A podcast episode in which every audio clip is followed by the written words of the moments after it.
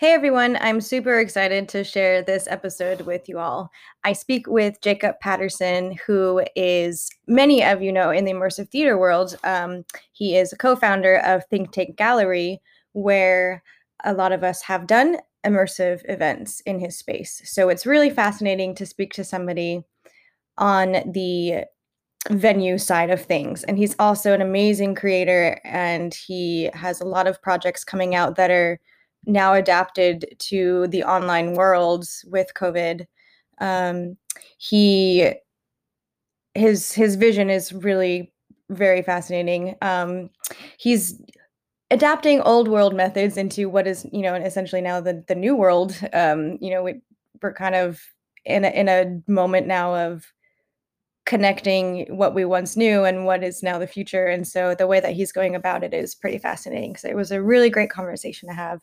Um, he has some really great points that I hope you listen to and take the time to to listen to this podcast. If you enjoy it, please subscribe, like all of that fun stuff, and I will post all of his links uh, so you can check out his projects. I hope you enjoy.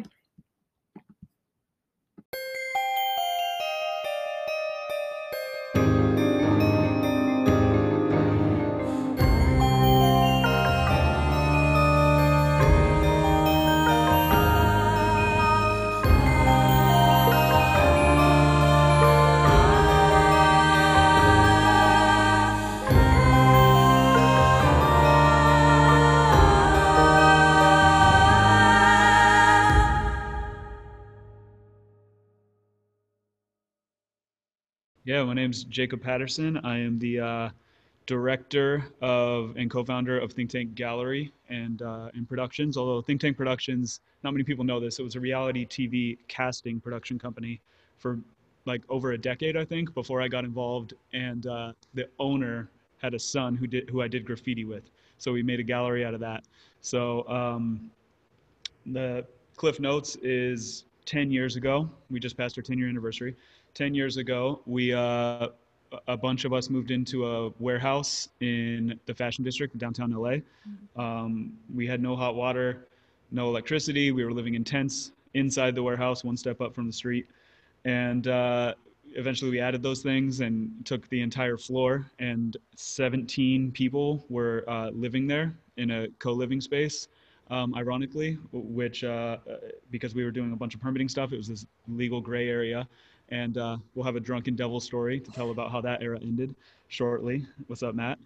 Um, and then um, and then we started doing uh, immersive events before the word immersive was a thing, yeah. and it just grew and grew and grew. And we started working with Santa Monica Pier and Pornhub and all sorts of different companies, and um, eventually moved out of that place, moved into the place we're at now, in Skid Row, which is much smaller, but there's no uh, uh co-living. There hasn't been for many years. And because of COVID, um, which I'm really happy, I'm not running a co-living space during COVID, but uh, we'll be uh, moving out of this place too. We're we, we we've begun moving out of this place, so we're doing one final fucking like going down swinging haymaker of a show, and then pressing pause on Think Tank for who knows how long. Wow. Doing some virtual stuff, but yeah, we'll, seems uh, like everyone's kind of going to the virtual realm right now. There's not yeah, really much. Yeah, our, there's our, not really much choice for that. Yeah, I mean, here we are. You're interviewing me. um, but I, uh, yeah, we're we're doing the two shows. It's weird because the final show that we're doing is a physical experience, which may just be like a street level physical experience or not. We'll see. Mm-hmm. Um, and the virtual show that Think Tank's been doing are like they stand like so directly in conflict with one another that I haven't even like I'll I'll talk about it here, but publicly we haven't even been advertising that we're working on the virtual one. Okay. We're just like we launched another company. It's called Serial Killer Speed Dating. Um, oh, that's from you guys. Yeah. Oh, that's awesome. So I, I launched it with uh, yeah with Abel, who uh, I helped him launch Serial Killer Speed Dating online, and so I've just like we're just growing it. We're launching in Chicago, DC, and LA, that's and amazing. then ex- expanding as fast as we can. So that's that's kind of our virtual thing, but it's it's uh it's in beta now, but it will very soon be actual dating for single people who like creepy. Yeah. Yeah. Which is like everyone in our generation right now. I know exactly. um. So what is the the physical show? So how, are you promoting that one right now? Yeah, we just uh, today, uh, September 23rd, I think is today. Uh, we just uh, released all the information. We've been working with a, uh, a writer from Forbes magazine, Jesse Damiani. He writes about a lot of people in our community. Mm-hmm. And um, he's been speaking to our artist, Hisham Fageeh, in character. He's kind of like a Sacha Baron Cohen, like Nathan Fielder type of in character. Okay. Um, and uh, Think Tank hasn't really said anything for a year. We did a, an immersive show called Nothing Cheesy crazy experience. I'm sure we could share production stories on that. But it was a kind of like a, a, a, jab at the Selfie Museum foodie yep. palace kind of thing. Um, and it was nothing cheesy, the cheesiest ticketed attraction in town. And it was just like this ridiculous, like you would win a prize of the most vapid selfie and shit like that. Uh, we did that a year ago. And then we started working on renovations on our building and we worked through about February and then we launched everything long story, but so much work. Launched everything, and then by March, and we had all these residencies. A lot of them with Drunken Devil actually, and then by March had to cancel everything, obviously, on that famed Friday the 13th in March. Yeah. And um, so uh, things happened as they did. We realized it probably won't be safe to do the type of events we do until who knows 2023. I guess it depends on what president we get in November, and um, we have to move out. So they have it's something like a like a uh, mutual eviction or something. They have some term for it uh, where you can break your lease and you're not like full like it's not like an actual eviction where they serve you. So we did that, and we decided it's been a year since Think Tank has addressed our audience. Mm-hmm. What are we gonna say about the fucking last year? like all yeah. the shit that's happened in the last year how can think tank reemerge and say something and we were like honestly we can't like i'm a white dude we have to there has to be somebody else so we met hisham and he was like what do you want to comment on and i was like well the image that keeps popping up in my head is the toppling of racist monuments so i want to do something around that like that's going to be the image that burns in our brains from the year 2020 is like finally tearing down christopher columbus statues and robert e lee statues and all this kind of stuff so i want to do something on that and he was like well fuck these little like mini bosses, go right to the final boss battle. Let's take down White Jesus. So the show is called R.I.P. White Jesus, and uh, we're we're tearing down the uh, ultimate racist monument of of white supremacy in uh, Aryan Jesus Christ. And uh, today we released an augmented reality book that takes famous paintings from Raphael and all these different people, mm-hmm. and um, deconstructs white Jesus so he's no longer visible through the technological enhancements of your phone uh, with like glitch art. So when you aim your phone at a, eventually, I mean, Hisham's fucking crazy. By the by the end, he's like, I want to be able to aim this at any white Jesus, and artificial intelligence will recognize that he's white and glitch him out so he's oh invisible and no one can ever see him again. How do you create the technology have... of that? like, is he an app creator? Like, how how do you do that? He had it was crazy. So my job's usually like producer yeah. on this kind of stuff. So I teamed up an uh, uh, Asian American um, female curator. Her name's Tatum Hawkins. Um, her father was a, or her stepfather, the father that raised her, was a Chinese painter who painted Jesus as white, Chinese Christian painter. And she was like, oh, fuck yeah, I want to do this. And then we found a Haitian American Catholic glitch artist. And he creates, he took the images uh, as like, he just selected, uh, she selected, I think, 15 images for him. Mm-hmm. And then he created augmented reality glitch art that when it views those particular triggers, it knows to glitch them out. So, um, and then Hisham provided, he speaks like Aramaic and all these like, cra- like crazy ancient languages and stuff. And he, he gave them a bunch of mistranslations from the Bible that uh, white people hold as truth that right. are actually incorrect. And um, the AR artist, Mark, Mark Sav is his name he created an algorithm based on those mistranslations that glitches out Jesus Christ so you can't see him anymore as a white man. Uh-huh. Um, and then we'll be doing a variety of other things. We, we released a casting call on a bunch of casting forums and we're casting the new Jesus, um, the recasting of the Christ, I think is what they're calling it, and a bunch of crazy shit like that. So that's going to be our final show and we're just going to leave it here. Uh, we're yeah. doing, uh, we're permanently changing the front of our building to stained glass windows of Jesus Christ as Captain America, doing the uh, GOP's bidding and we're just going to leave everything and whoever moves in next can decide if they want to leave all this crazy jesus christ stuff or not. Yeah. Oh my god that's amazing. Oh my oh my jesus. Um ha, so that is you released that today. The so, AR. and that um so the um, the real the virtual reality you said kind of goes against not goes against it, but it's just kind of like two opposites. So like, what's the subject matter of that one? Yeah, augmented reality. We want to do a virtual virtual reality version of the show as well Okay. that people can do in headsets. But um, the show has a variety of things. It's kind of like a conceptual artist, and Hisham, we call him the creator, all caps. and he works in uh, a variety of media. Um, he's a he's a comedian. Um, from, he's from the Middle East. He has a couple uh, master's degrees in theology and I think political science. yeah, and uh, he has a movie on Netflix. He has a, a video called "No Woman, No Drive" that everyone should look up. That he did a cover of a Bob Marley song about women Mhm. getting the right to drive, and his character not believing they should have that right. Um, and uh, he gave a, he he basically just like delivers the word from on high Yeah. and then we are his uh, apostles that write our own gospels in whichever form they take so there will be a bunch of stuff in the in the gallery if, if the physical gallery show ends up happening which we'll reveal later Mhm. but as of right now yeah there's the we're painting rip white jesus floor to ceiling on the front of our like 15 foot mural on the front of our building and then there will be the stained glass window and then the ar book anyone in the world can buy it and then you download an app called ijack. Matter of fact you just aim your phone camera at it and it will open ijack and then you can uh, view the glitch art from inside that. So mark essentially was like he grew up catholic and he was like i, I always it was always so weird to me that the jesus i was wor- worshiping looked nothing like what jesus would actually look like. He actually looks like uh, you know the jesus that i'm worshiping looks more like the person who would oppress what that jesus looks like and what, what i do uh, his words. So we were like just do it you know take it and run with it and do whatever you want. And so we made these 15 crazy ar um, That's amazing. activation triggers on each of these pieces and then tatum wrote a curatorial statement for each one so it comes out in a magazine image on the left statement on the right 14 times 15 times Uh, how did how did them. you how did you meet him? I hit up an artist that we work with often named Phil America. We've done a bunch of crazy shows with him. Um, I can get into our first production story, but we did a show with him where we made a Molotov cocktail vending machine and put it on Melrose Avenue.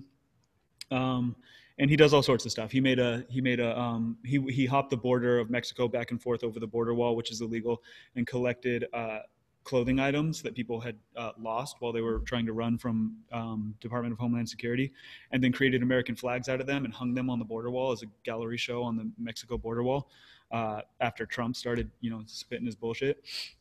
So he does all sorts of crazy stuff. So when I hit him up and I was like, "Yo, dude, we need to comment on the last year. I don't know what to say. Like, what the fuck do I say?" He was like, "You need to meet this guy, Hisham." And we were originally talking about doing an immersive comedy show, and it is an immersive comedy show. But he wanted to do. Uh, I was like, "I need to do something about this," and and this is the idea that he came up with. That's I, I was like, basically, we did all these renovations on the building. I don't want it to never get used, but Right. I don't have anything power, powerful enough to say. I want to give this to like a person of color who can actually comment on what's happening to people of color in America right now. Mhm. And uh, he uh, came up with this. That's amazing. Um, how long have you been in the space that you're in now? Because I don't think I've been to that location. I was only at the other location. Yeah, it sucked because we had we've been in here for almost two years, but the last year has been empty. Yeah. So actually, no, we've been here for two years. So and the last year's just been empty. So we we we moved. We still had two, both locations for a minute, and then there's like a showroom, a main gallery, and then like a we call it the dark lodge, like the private area in the Mhm. back with like a back patio. And we launched it. We were launching it in phases. So we launched small room up front in January of last year. Then a show that took place in the middle two rooms with bloody gums and then we did this like neon show uh, with like it was like a selfie themed immersive kind of like neon art show Mhm. and uh, that used the back room but not the back patio so the first show that we were going to do that used all of it was nothing cheesy that we did last year Mhm. and we did but we were still rent we were still building the building at the time so we built like a maze inside of it but that means we never got to finish the building like we were like installing the hvac and electric and plumbing and Oh stuff like that God. While while building the show Yeah. so it, we never got to like fully finish the building and so we were like let's just finish it and then we'll move on to all of our, our other shows and then covid and uh, we spent all the time and money to finish it and now get to just leave it here for the next person Yeah. along with dead jesus Um, how many people are? So no one's living there at the mo- at in this one, but how many people are collectively part of this group? Is it the same people? COVID has taken them all out one by one. So we had an art director, we had our founder, John Kenneman, and then there was me, and then we had our gallery manager, um, King, Kim Sakakian, and uh, she went on to the to a museum, a Jewish museum in LA. I can't remember which one. I think there's two. And then uh, our art director went on to different company. Like we couldn't with COVID, we couldn't. We it's illegal for us to make money. Literally illegal. It has been for us to make money. So we couldn't pay him. So he had to go, you know, get a job. I've been figuring out other things to do to make money, but we can't pay rent. So Yeah. we're gone. So pretty much it's just me now because the founder moved back to St. Louis with his son. So everybody's everybody's gone. But then you know every project it's a it's a new team. So Right. this one we've got six people working on it or something, Okay. um, and everyone's got different things that they're doing. So each time it's each time it's different. Right. Well, let's get into maybe some happier memories and let's kind of reminisce on some uh some interesting stories that you might have uh, dealing with. Honestly like it doesn't even have to be just with dealing with audience members. If you had maybe and you don't have to say names but i'm sure you've had some interesting artists in as well. As a producer you work with a lot of different types of people. So i'm just curious to hear over the years you know things that have that have stood out to you. So Well, I'm a I'm very much like a downtown guy, so I've just seen some crazy shit Mm. over the years. So when you say happy memories, the, yeah the ones I think of that are my favorite stories, like in the moment it was happening, Mhm. I wasn't like, oh, I'm so happy this is happening of right course now. Of course, yeah. More like this is the shit I look back on and just laugh yeah so hard. But I mean, to bring it back to our good friend Matt Dorado, uh, I have many beautiful traumas of uh, me too drunk each other, as I'm sure that you do. And uh, it's so funny because he's one of my best friends now, and he is like he comes over to like barbecue in my alley and just like say goodbye to Think Tank yeah. and stuff.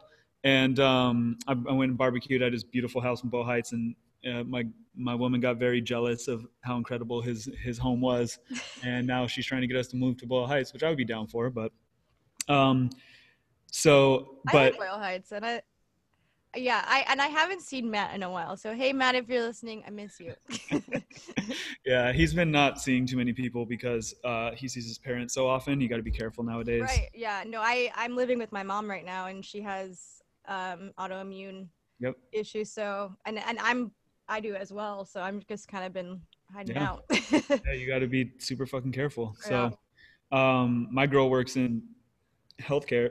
She's in and out of hospitals twice a week. So the one good thing is she uh, she's the only person I see, and she gets tested twice a week. So that's Mhm. great. But um, but anyway, yeah. So he was Matt was gonna do two or three residencies in 2020. Uh, we were still thinking we were gonna do something in October until like three months ago, right and then we were like, oh, what do we October 2025? Like, when are we gonna fucking do something? yeah So, um, but uh, but yeah, we we did uh, the first immersive show we ever did. This is when I found out what immersive was. It was called Alone, um, the Alone Experience, by uh, Larry and Devin, and um, uh, Larry Lawrence runs a um, an, an awesome podcast called The Producers Happy Hour that you should listen to if you haven't. But they tell stories like this too. It's more about like actual production guidelines and whatnot Mhm, mhm. but uh, they tell stories as well. And um, I was like, "What the? This is crazy!" So it was a it was a show where they took over our 13,000 square feet, but they also took over the back alley and then some area of the street in front. And uh, Alone is a show. It's like a it's like a uh, flip on traditional like haunted houses. Um, that's more of like a psychological haunting, okay and one person goes through it at a time. So you I'm can totally like, into that they're great. So like five people can buy tickets together, but you go through staggered one at a time. right Um, sometimes they, sometimes they split you up right after right after the opening scene or whatever. But uh, this one was cool because you went through the whole what you thought was the whole experience, and then they like push you out the back gate, and you're c- totally turned around because so much of it's in the dark that you have no idea where you are, and they just push you out the back gate. They don't say anything; they just point, and you're like, "Where are my friends? Like I'm not." back where I was, like where, because it's like divided, so you don't know that you're actually right on the other side of where you were when you first came in. So they push you out, they point, and then you're just like, I guess I walk down this alley, and then you get attacked by a homeless man. in downtown LA at 11 p.m. on a Saturday night. But this is an completely by yourself. Yes, Okay, not a real homeless man. correct. Um, I mean, I don't know if he has a home or not, but he uh, played this role really well. So um, on the corner was a like eight-story building that was uh, uh, lofts, and every single night they called the cops saying someone's getting attacked in our alley, hmm and it was like legit terrifying for these people. Like they they didn't. That what what Larry and Devin wanted to do was make it so, and and Ben Taylor as well. We should give a shout out to Ben, but um, they wanted people to think the show was over and just get attacked. And then he was instructed to really terrify them, and he got like a couple dudes like swung on him to like Mhm. beat his ass, and at some point he would say something that you had heard earlier in the show multiple times so you would know like oh shit you fuckers you got me. And sometimes it was okay and other times even after he said that people got really fucking mad and just left and asked for refunds and whatever else. Hmm but then you go back in and realize you're only halfway done with the show and they would like scour your facebook and um, they had cameras all over night vision cameras and then some of the actors had earpieces in. So they would like whisper things like if they would like scour your facebook and be like um, your mom just left on a flight to asia last night. And they would be like um, your your mom died last night on that red eye. What the fuck? and they would just like whisper it in your ear and then push you. And you'd be like how the fuck do they even know? Oh my god so it was it was pretty fucked up there was a hilarious scene where you sit down in a room there's a tv right in front of you and then it shows like three mannequins the lights are flickering one of the mannequins moves one of them moves one of them moves and then it shows someone sitting in the exact same chair that you are slap the guy and then all of a sudden the tv's out of the way and you see that you're sitting in that room because it was pitch black before and then the exact same thing starts happening he walks up to you he pulls his hand back the lights flicker again and then he just like tickles you. But for this particular show i'm sitting in the control room. We're watching on all these monitors like Mhm. hearing all the actors say stuff. And uh, my f- one of our artists because we got each of our artists got to go to the show plus one. His name's seth armstrong really great painter. He brought his girl to the show and she was like so fucking scared. Like she's Yeah. sitting in the back alley just like like taking shots of liquid courage so that she could go through the show because she was like i'm so i'm so scared to do this. And at the beginning of the show they give you a safe word safe word. And i think it was like together like the opposite of alone. Mhm. and they bring her up and she gets like that scene is like the third scene. You're like six minutes in or something. And she brings you in but the very first thing that happens you're doing yoga and they make you all put your arms up. And they're never going to do the show again so i'm sure they're cool with me spoiling it. You like put your arms up and then there's a curtain behind you and someone snatches you from behind and pulls you but they grab you around your rib cage like the most like the part that you're like most delicately trying to yeah, protect Yeah. and only one person is left. So everyone gets abducted into these rooms, and one person's standing there. All their friends just got abducted, and they're just fucking scared, and they just have to keep doing yoga, and they're like, people are shaking. So she was the only one left, and she was already so fucking scared because her boyfriend and all her friends got abducted, and then she gets to that room where the, she thinks she's gonna get slapped. And right when the guy gets close to her, she couldn't remember the safe word, so she just got up and started screaming, "Safe word, safe word, safe word," and running back through the show and it's pitch black so she can't see anything and she's just tearing everything down. And we're just hearing all the actors like like a guest is destroying the show. She's running. Catch her catch her. And everyone's trying to grab her and the only thing she's scared of is getting fucking snatched because she saw everybody Yeah. get so they're all just trying to grab her. And she knew the venue pretty well because she was there all the time to see seth who had a studio up in the front that was not in use. But we had turned the whole thing into a maze of like like duvetine and fabric and fake walls and all this stuff. So she had no idea where she was. So she was just trying to run through it and tearing everything down. And that was my first exposure to um, uh, to immersive theater. And I like I immediately just fell in love because we've been doing immersive environment environmental design. Uh-huh. Didn't know what the word immersive was, and we were, and I was like, this is it. And so from that moment forward, we just started doing immersive stuff. And I think the very next year for haunt season was when we did our first Drunken Devil. That's uh and that and that's like the the scary horror immersive theater too. like that's something I don't even know if I could do. As a performer I could do it, but as an audience member, I Yeah. don't know if I could handle that. Well, what was cool is it wasn't because like he didn't do jump scares. He was like, I mean, I guess there was a, ju- a couple of jump scares in there, but there's no like guy with the chainsaw that's going to chase you. Like everything's a joke about haunted houses. So when you think something's supposed to happen, like a guy's going to jump out of a wall, Mhm. instead what or like a guy's going to snatch you or whatever, instead what he does is he tickles you. Yeah. well, that's year- scarier to me though. Getting tickled is what by a stranger. You'd rather get slapped? yeah. Well. Uh, yeah. I, I don't know. Um. And, and I'm sh- I'm pretty sure that the audience signed waivers and all of that, and they knew that they were going to be touched, and, And it's that wonderful waiver that says if you die, it's your fault. yeah, typical immersive theater waiver that doesn't actually mean anything. yeah. Yeah, those ones are fun. But at least going in, the audience knows like you're gonna be touched. You're gonna. So you, I think what what frustrates me is that people will want a refund or something. I'm like, but you knew exactly what you're getting into. Oh, it's a strict no refund policy in these Yeah. shows. That's crazy. Okay, so what is what is the uh what was the first Drunken Devil event that you guys had? The first one, we did the very first Drunken Devil. It was Okay. a um, haunted house, and uh, that's what we and we were actually talking about. It's his five year anniversary. We were talking, and our ten year anniversary, Mhm. and we were talking about doing a haunted house in New Tank. We call the old the old location Old Tank, and this one New Tank. Nice. we were talking about doing a, another haunt and we were going to figure out a way to make it more uh, immersive event rather than just haunted house so there was going to be parties that happened inside of it and we were going to shoot series of videos i don't want to like spill all the beans because he probably does want to do something like this again when we're allowed to um, maybe in trump's like sixth election cycle we'll see. But um, we'll do a, a sixth term. But we'll do um he's doing like an audio series now that's going to be fucking awesome. Yeah, that's great. But- yeah but uh the first one we did was yeah it was it was a legit haunt. Um it's really hard to throw a haunt. It's really expensive to throw a haunt. I don't think it Mhm. worked out super great for him. And for us we knew it was coming at some point but we had been semi legally living there 17 people Mhm. uh everyone with their own individual rooms I was yeah, I remember that. We And I used to live in a community like house, and so seeing how you guys lived, I was just like in awe. I was like, I could totally do this.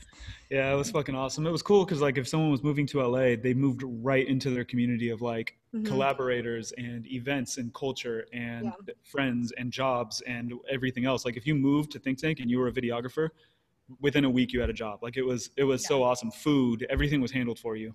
Um, and uh, so we did that show, and then we were also on the on the side doing permitting consultation by that point. So we called in the fire inspector or LADBS, I can't remember which one, to do an inspection, and he asked like, "Oh, we lock all the bedrooms, of course, because we don't want them to see that." Right. And because we didn't have it fully permitted yet, it was all built to code, but we didn't have it fully fully permitted. So he's like, "Oh, what's in that room?" And one of Matt, motherfucker, one of his uh, like PAs or something, like somebody who was just helping him build, was like, "Oh, that's one of the Oh no. the guy was like, "What?" And he was like, "That's where where the artists live." And then within two weeks, I think we had a uh, like like twenty page citation thing from uh, LADBS on all the uh, um, what are they called? I guess violations, but there's a specific word for it.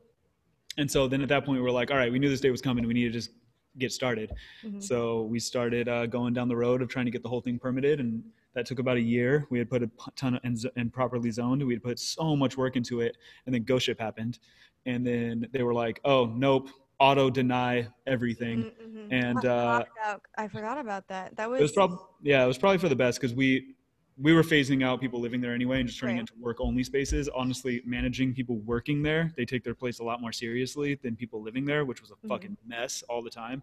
So it was uh you know, we had all sorts of like managers and community managers and like like collective dinners and all this crazy stuff and it was it was really awesome while it lasted. It's one of the most treasured experiences of my life, but uh, it was a lot to fucking manage and the the goals that we had begun to have by that point were outgrowing the ability for people to live there and when you're doing an event with new balance nickelodeon and uh Yeah. and oh, uh, that's right. That Locker. happened there. Okay. yeah they don't want to be like oh a bunch of people live here while they're trying to do their fucking footlocker event so Yeah.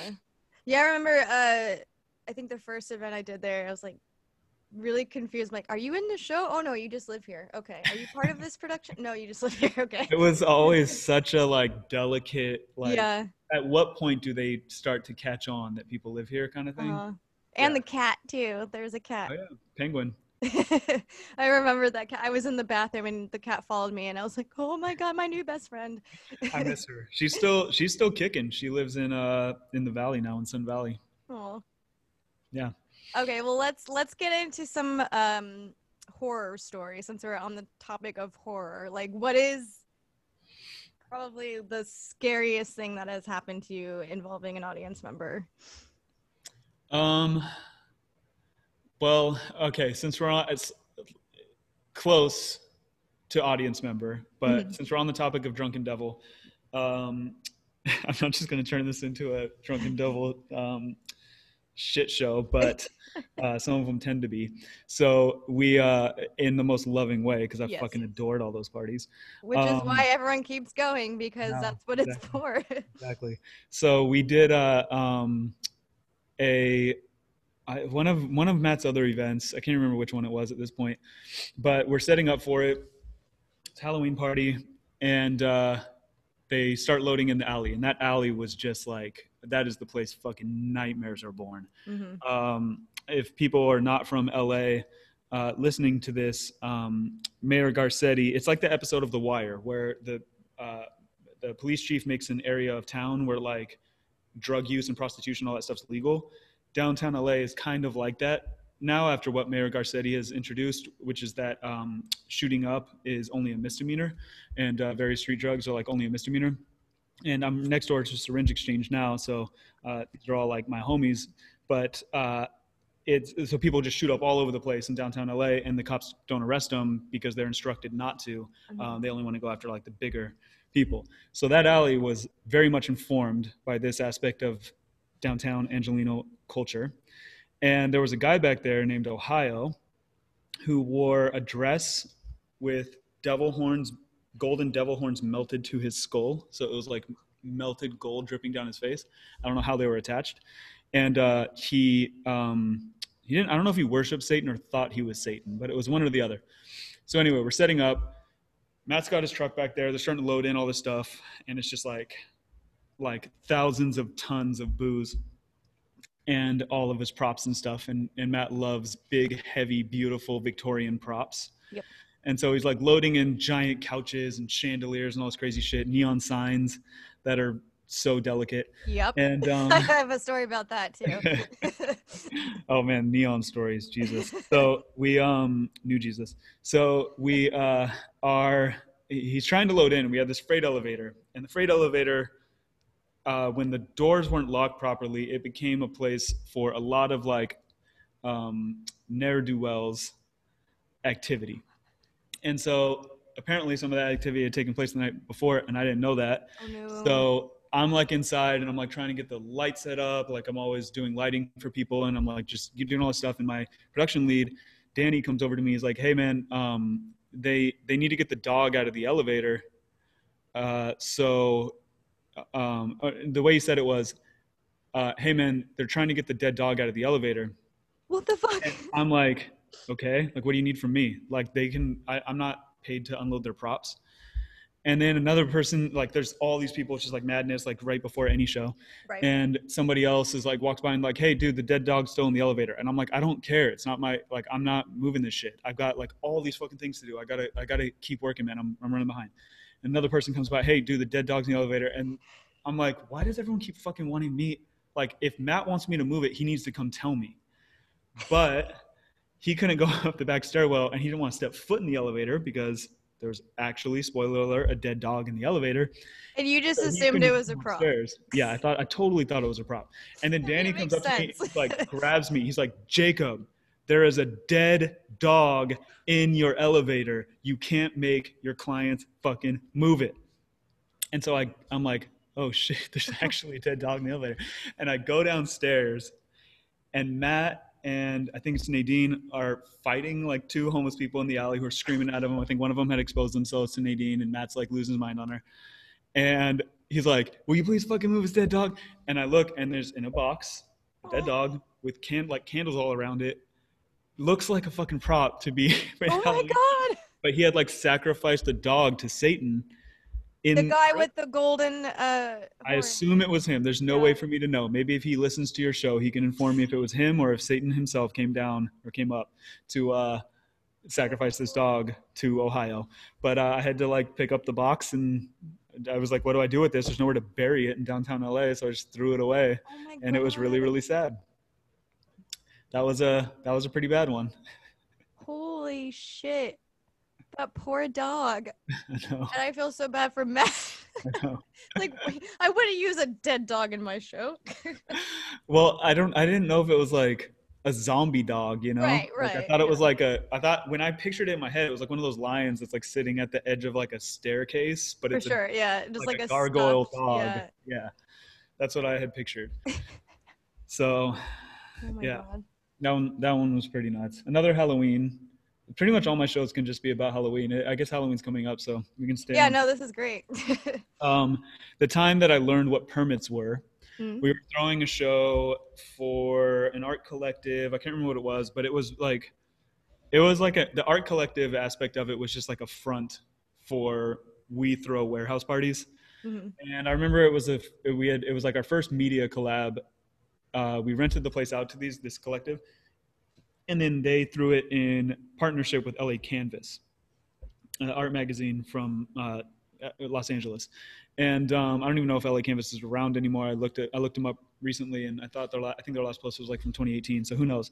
They might just be doing parties only now. But we complete, completely burned that bridge because I told these guys um, they could pretty much do whatever they wanted. So they had bars all over the place. The place is fucking packed to the gills. Like we probably have a capacity of five or six hundred in that location. And I think like twelve hundred people were there. Our entire alley was full, Wow. full. And um, so they come through, and there's uh, uh, an undercover buys a drink, arrests the bartender, and then calls in backup or whatever the fuck. Which on New Year's Eve, this might have been New Year's. No, I think it was Halloween. New Year's Eve, Halloween. Those are the two ones where like there's get a fucking permit people because there's an undercover cop at your party. I promise. They Mhm. buy tickets. They have a budget specifically just to buy tickets to send 19 year olds to your party to attempt to buy a drink, document them doing it, and then that's how you get caught. Yep. So that's actually the way that we started becoming permitting consultants. Now I meet with uh, LA's permitting committee and we talk directly to the city of Los Angeles about how to uh, redefine their uh, uh, permitting processes. But the way I, I started down that road was by getting in trouble. So I do remember it was Halloween. happen, yeah. Yeah. I do remember it was Halloween because we, um, I'll, I'll get back to it in a second, but I go to um, the police station after the show because they had sent, I think it was 19 uh, cop cars, two canine units, and a helicopter Whoa. to shut the party down. And of course, like unnecessary force. Everyone was like, "Oh, the party shut down. All right, cool, we'll leave." Like it could have been one cop could have just said that and it would have been over. Right. But they like police line, move everybody out, and I go up to one of the cops and I'm like, "Hey, I'm ignorant and young and naive. Like, what do I need to do for this not to happen to me again?" He like won't talk to me. He's like, uh, "You gotta talk to the sergeant or some shit." And so then I'm trying to find the sergeant. He's in undercover clothes. He's trying to stop the DJ from um, from uh, getting back to the DJ table because it's behind the police line. And the DJ's like, dude, I need to get my stuff. They're going to steal my shit. Like, I need to get all my stuff. There's like hundreds and hundreds of dollars of shit up there. And he doesn't know that the person he's talking to is the sergeant because he's in disguise in like a Halloween costume, which was funny. And so he thinks this guy is just trying to stop him. And so he headbutts him and goes to jail for assaulting a police officer. That one was fun. And then about a week later, we get the citation. I go into the police station because I was the idiot that signed it instead of making the guy who rented the venue sign it. I go into the police station and have a conversation with them. It's basically just like getting sent to the principal's office, and a very, very, very scary sergeant is just like screaming at me. And he's like, Do you know how much money it costs to put a helicopter in the air of tax dollars? And I was like, I wanted to say you didn't need to. I would have shut the party down anyway. He's like, $40,000. So everyone, you know that if your party gets shut down, you cost us all of your uh, fellow citizens 40 grand. So he introduced me to the enabler, blah, blah, blah. I learned how to start getting permits. Now we move on. A year or two later, we're doing only permitted events at that point with uh, legal bars. And we have a, uh big thing at the front of our gallery that's just like cycling through images. Mhm. And now I'm friends with the sergeant. Every time we're going to do a party, he comes to inspect the venue and signs Oh, my permit. great. Yeah. So it was pretty cool by then. Yeah. But then I see giving a walkthrough one time to get a permit signed. I look at the picture and I look at him as it's cycling through, like our Halloween pictures and Oh stuff. And he was the sergeant who bought the drink and it's a sea of people all looking at the bar and one person spotlit i'm not kidding you i could probably send you this picture one person spotlit looking straight at the photographer and it's him and he's basically wearing like an undercover cop costume he's got like inspector gadget clothes on Oh my goodness. and he's like looking straight at the camera and i'm like you motherfucker like this is it's so funny now that this is where our, how our relationship has evolved to the point where you're the one who fuck like i could my career could have been over and instead like we became friends and now we're throwing parties together oh my god. If you could find that photo, I need to see that. i'll try to yeah i'll try to find it my uh my um computer hard drive backup hard drive everything got stolen when i moved to skid row so Oh, i don't even know if we have those pictures anymore yeah you know more production downtown la stories i'm just scaring everyone from coming to downtown well, la I mean, the first event I did at Think Tank, I think, was the jungle drum, the jungle drums of the Mm. tiki theme uh, Yeah. for Dun- Drunken Devil, and I got my phone stolen, my phone and my wallet in the green room. Oh that's shitty Yeah, but I think it was because um, I think this the security that was hired. I don't know who it was hired Yeah, through. It was you or. Matt. Yeah, but uh, they were super shady, and they were just like taking shots, and and they were not doing their job I remember those days of security. Yeah, Yeah. They, I uh, Matt had money stolen. I had my phone and money stolen from. And like, like the green room, you should feel safe in there.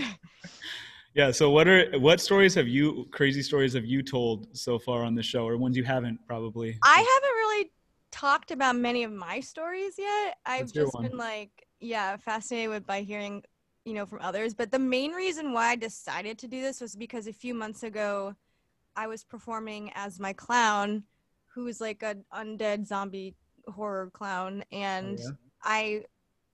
I think I was in. I had come across someone that I had previously dated, and it was like it didn't end on the best of terms. And so I was like, Sh- okay, do I interact as Twirly or do I just ignore him? Like, what do I do in this situation? So what'd you do? I went up to. He was on a date too, so I went up to them and I made a balloon animal for his date, and I was being all cute to her, and like, uh, it was just so awkward. Did he And recognize you? Oh yeah, because he knew of my clown. Yeah, he knew Twirly.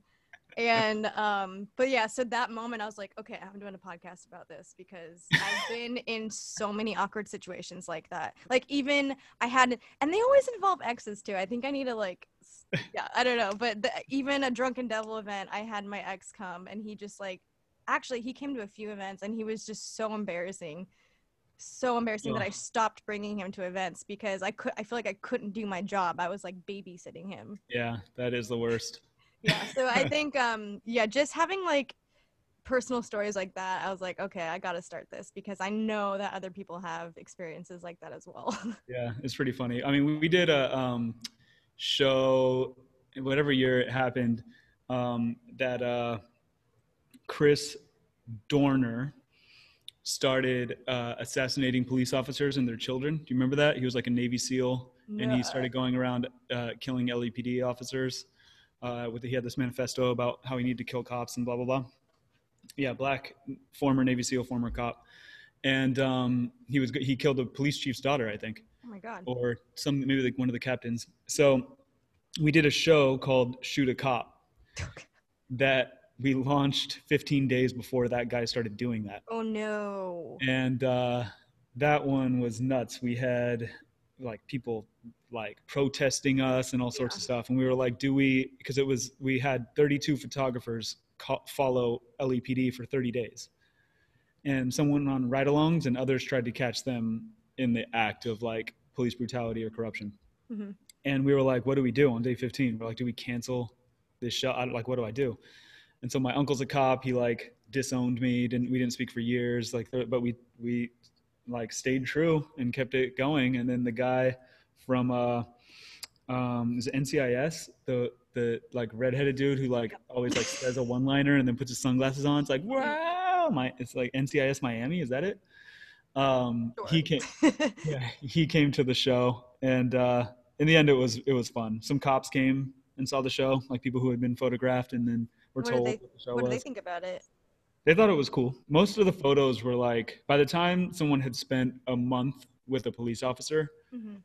most of the photos were not critical of them they were like uh, just really personal and insightful. I was gonna say because they're they spend so much time with them, so they're gonna see things from a different angle. Yeah, exactly. Yeah, I have a lot of cops in my family, so I always like tread lightly on these Yeah. subjects. No.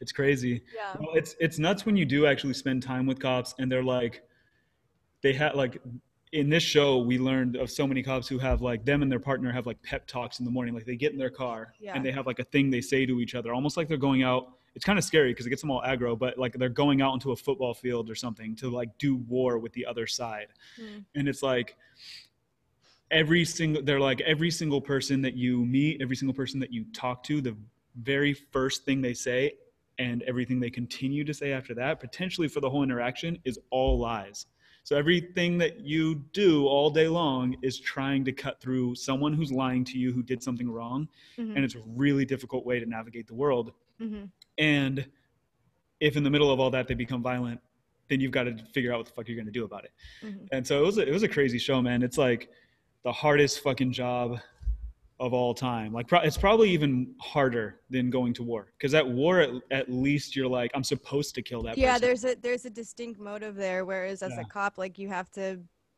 yeah. Yeah. there's so many factors coming in. Yeah, it's either it's like whether it's right or wrong. At war, you know what your in war, you know what your job is, Yeah. unless you're getting uh, shitty orders. As a cop, every single decision you make, you're like, I don't know if this is the right or wrong decision. It's really Yeah. fucked up. And and for me, I was like, when we did that show, and then other shows too. Anytime cops come through, I'm like, I work with cops to get permits, but I fucking hate vice. And what kid is in school his whole life and grows up and says, I want to be the person that goes to the party and shuts it down, finds all the people that threw the party so that no one can have fun. That's my dream when I grow up. Well, that I'm sure he probably didn't enjoy it in the moment. He was probably like, "Damn, why do I have to have this gig?"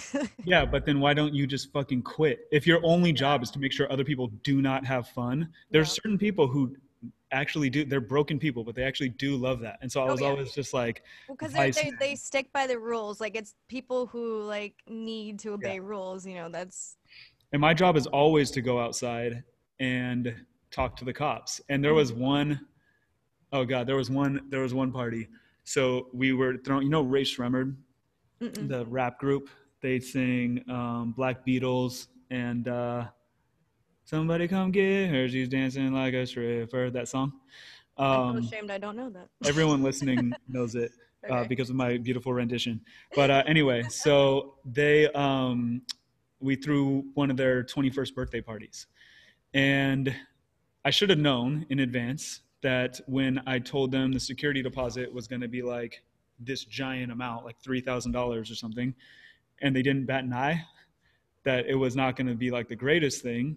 So usually I'm pretty like um like on like interview type stuff. I like I run a podcast.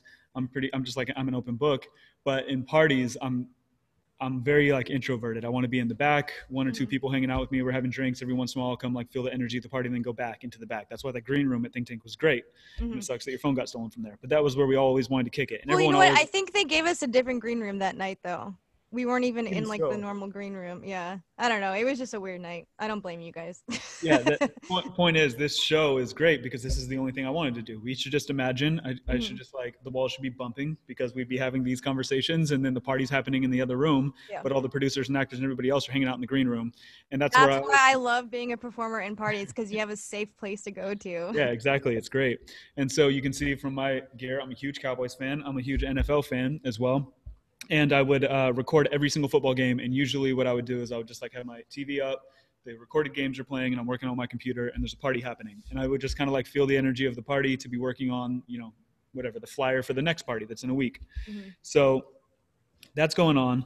Rae Sremmurd's throwing a party. A shit ton of celebrities there. And uh, like we have like security and friends and stuff and they're all going out to like go to the party. And then someone comes back and they're like which one did you get i'm like what do you mean? And they're like which uh which chain? And they hold up a fucking platinum chain with a medallion covered in diamonds on it of batman. And they're like they're giving these away at the gifting station. And i'm like what? So i go out. Of course they're all gone by then. They're Oh, like oh no. have, like our, our company logo in a gold bar. That's all we had left, and we just gave out the last one. And I'm like, fuck, man, this is when it sucks to be introverted. I would have got like a even if I just they sold need to save one for you because like I told them to, but everyone's so drunk at those parties. Yeah. They're like, even the security and the head of events is just so drunk. yeah. I'm like, all right, fine, fuck it. So I go back. I'm like working again. I have to stay there till the end. Sometimes I even take a nap. And uh, everybody's partying. And I was like, um, you know, you be careful about this, this, and this. The next morning I wake up and I have texts are exploding. And they're like, dude, like, is this think tank on TMZ? Oh my god. I'm like, what do you mean? Because I had just like gone to bed. And it's that next morning you wake up and there's like cups all over the floor. Mhm. And I wouldn't even, I wouldn't even attempt to clean until like Sunday night. Like I would just I'd get to the last football game, played on a projector, and I'm just like mopping and stuff, cleaning up the whole gallery. Maybe a TV on wheels. And it just takes hours and hours and hours to clean. But I would always just like wait till the next night. So I sleep in Sunday morning. It all smells like old beer Yep. and and stuff. But I didn't like look up because why would you look at the ceiling after a party? Oh no. So I have this TMZ link and I open it and one of the two guys from Rae Sremmurd is like holding a champagne bottle as big as him and he's like got his hand on it he's like shaking it and he just takes the top off and sprays it inside all the electrical sockets inside the lighting fixtures all of our track lights everything. And i i'm like looking on my phone like how why the fuck did he think he should do this? And i go out and the whole ceiling is just like caked in like brown sticky shit. And i text them the link and i'm like hey guys just saw on tmz that you're not getting your security deposit back.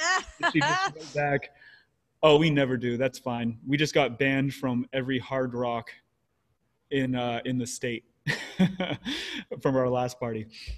that sounds like a hip hop artist.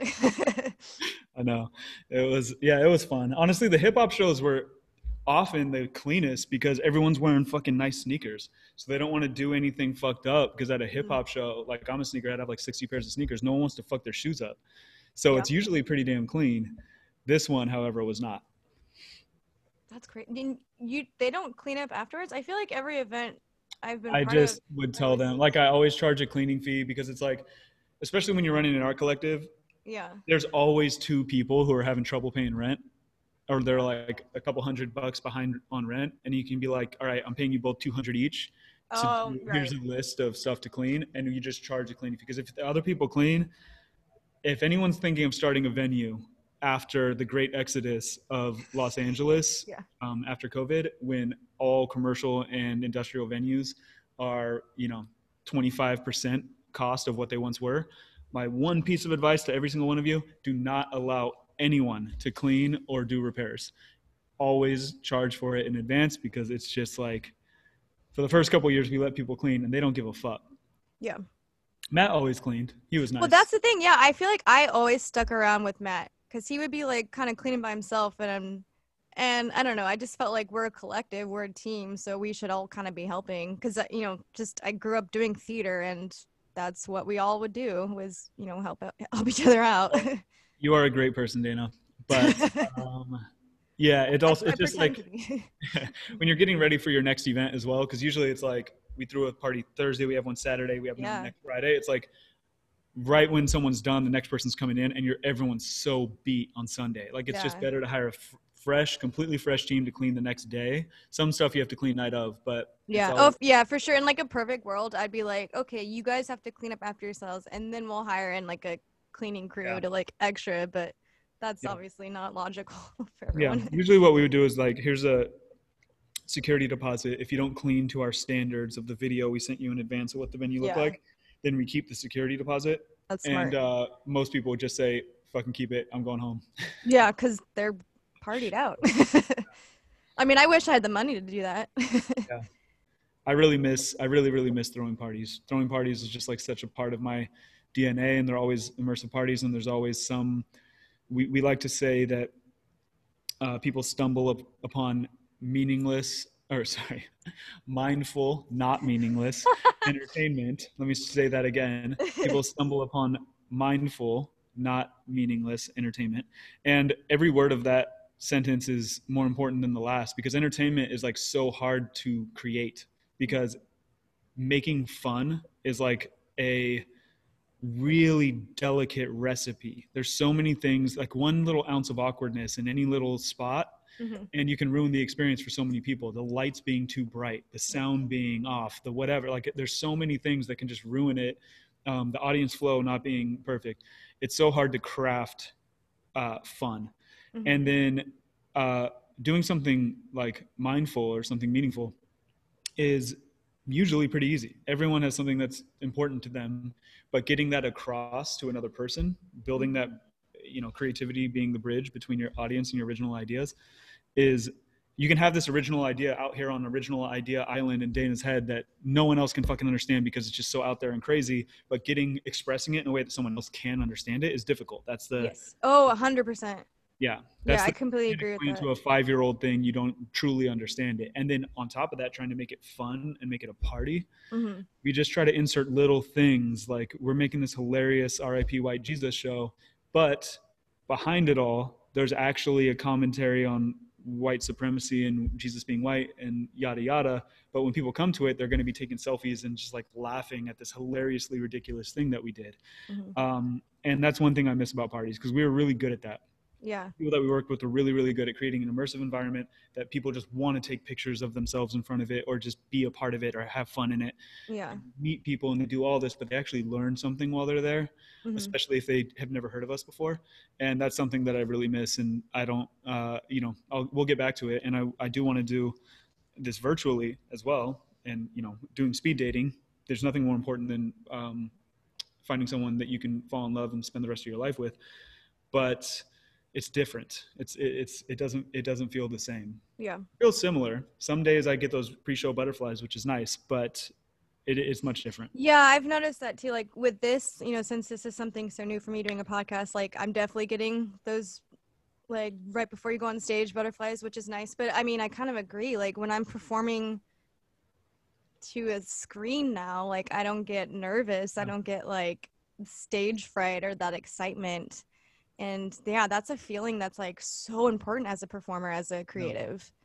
Yeah. Um, yeah, and it's it it really pushes that art it pushes it more and it's just kind of like uh, it, i feel like there's just such a blockage right now with Mm.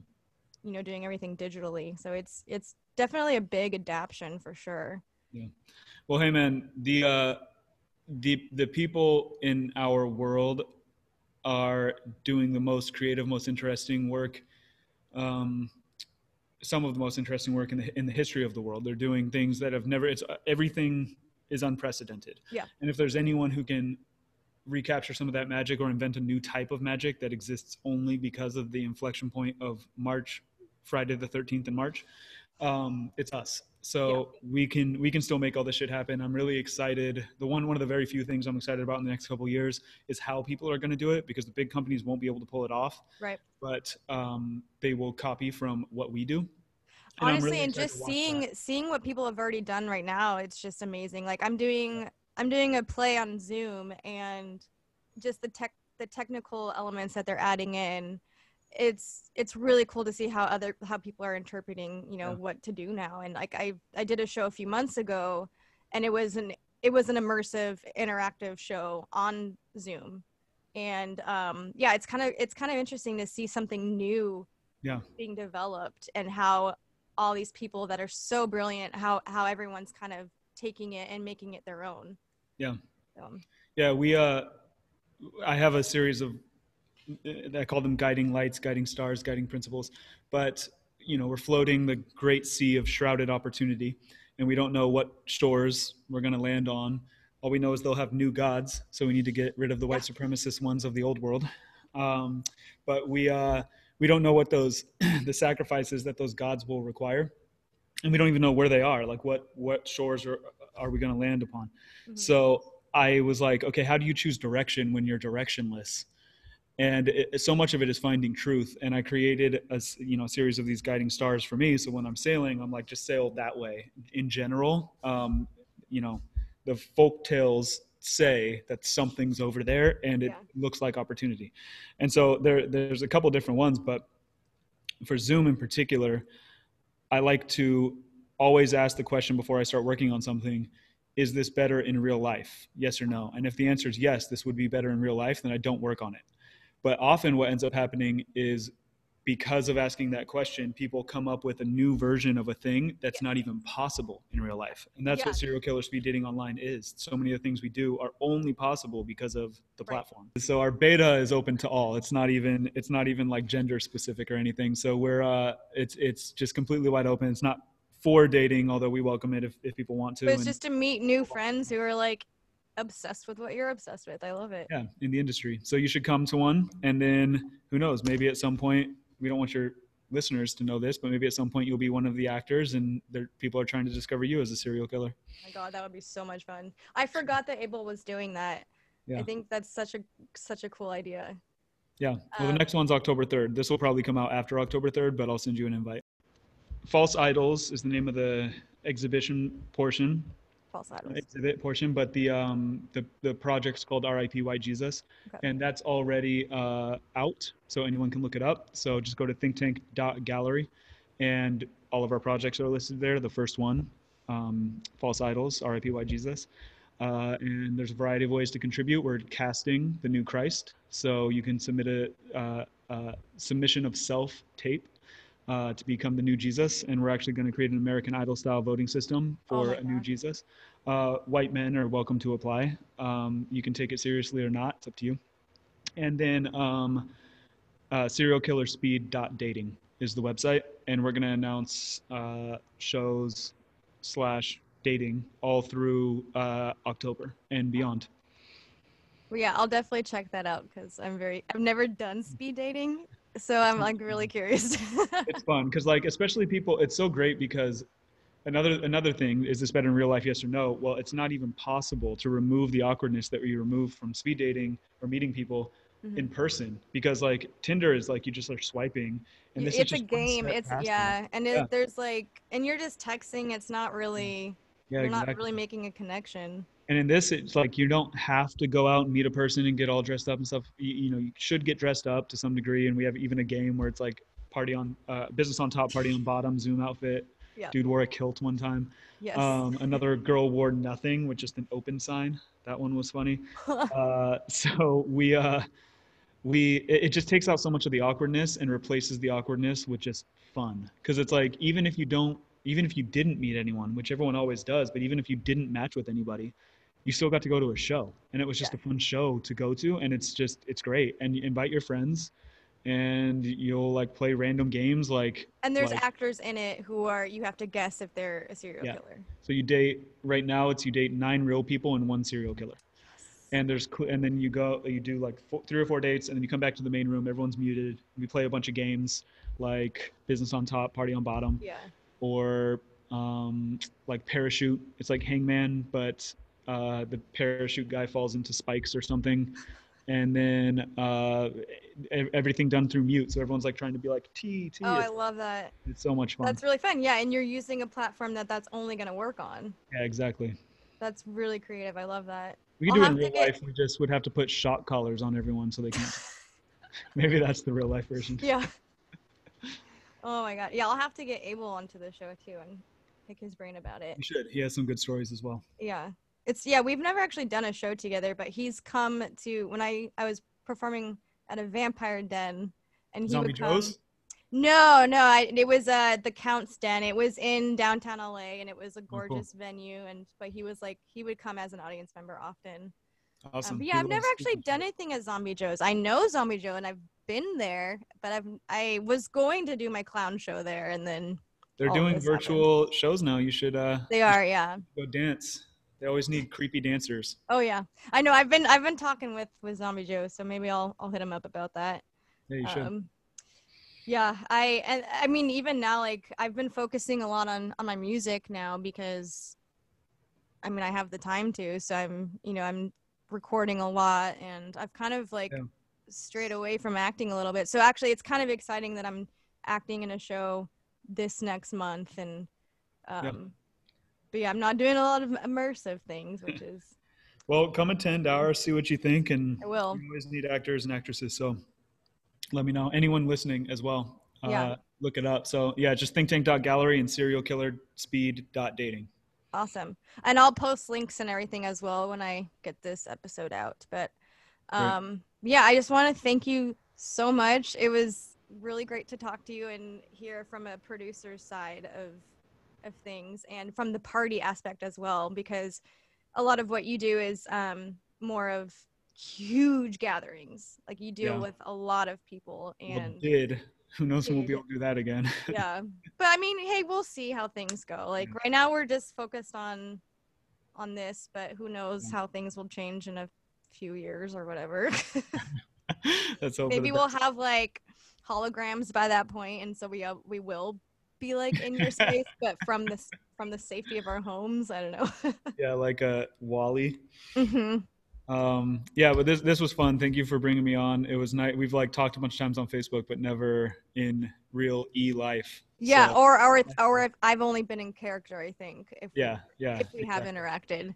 So yeah. this is why I'm super excited to have this podcast because I a lot of people have reached out and they want to talk and it's people that I, you know, as with you, like I don't know you too well, but we know that we're in the same world.